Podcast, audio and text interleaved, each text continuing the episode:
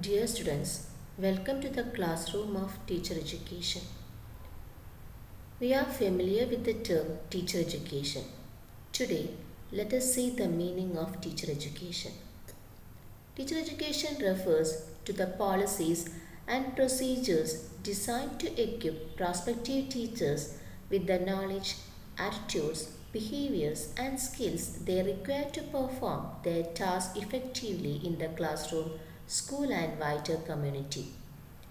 The National Council for Teacher Education has defined teacher education as a program of education, research, and training of persons to teach from primary to higher education level. Thus, teacher education is a program that is related to the development of teacher proficiency and competence that would enable and empower the teacher to meet the requirements of the profession and face the challenges therein. It also enables the teachers to develop from pre-primary to the higher education level. According to Goods Dictionary of Education, teacher education means all the formal and non-formal activities and experiences that help to qualify a person to assume responsibilities of a member of the education profession or to discharge his responsibilities more effectively. Thus, the teacher education encompasses teaching skills, sound pedagogical theory, and professional skills. Let us see what is teaching skills.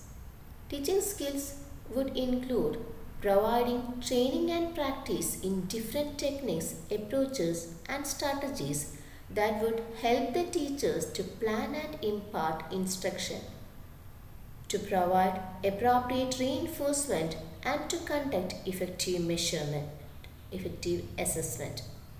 It includes effective classroom management skills, preparation and use of instructional materials, and communication skills. And the next aspect is pedagogical theory. Pedagogical theory includes the philosophical, sociological, and psychological considerations that would enable the teachers to have a sound basis for practicing the teaching skills in the classroom.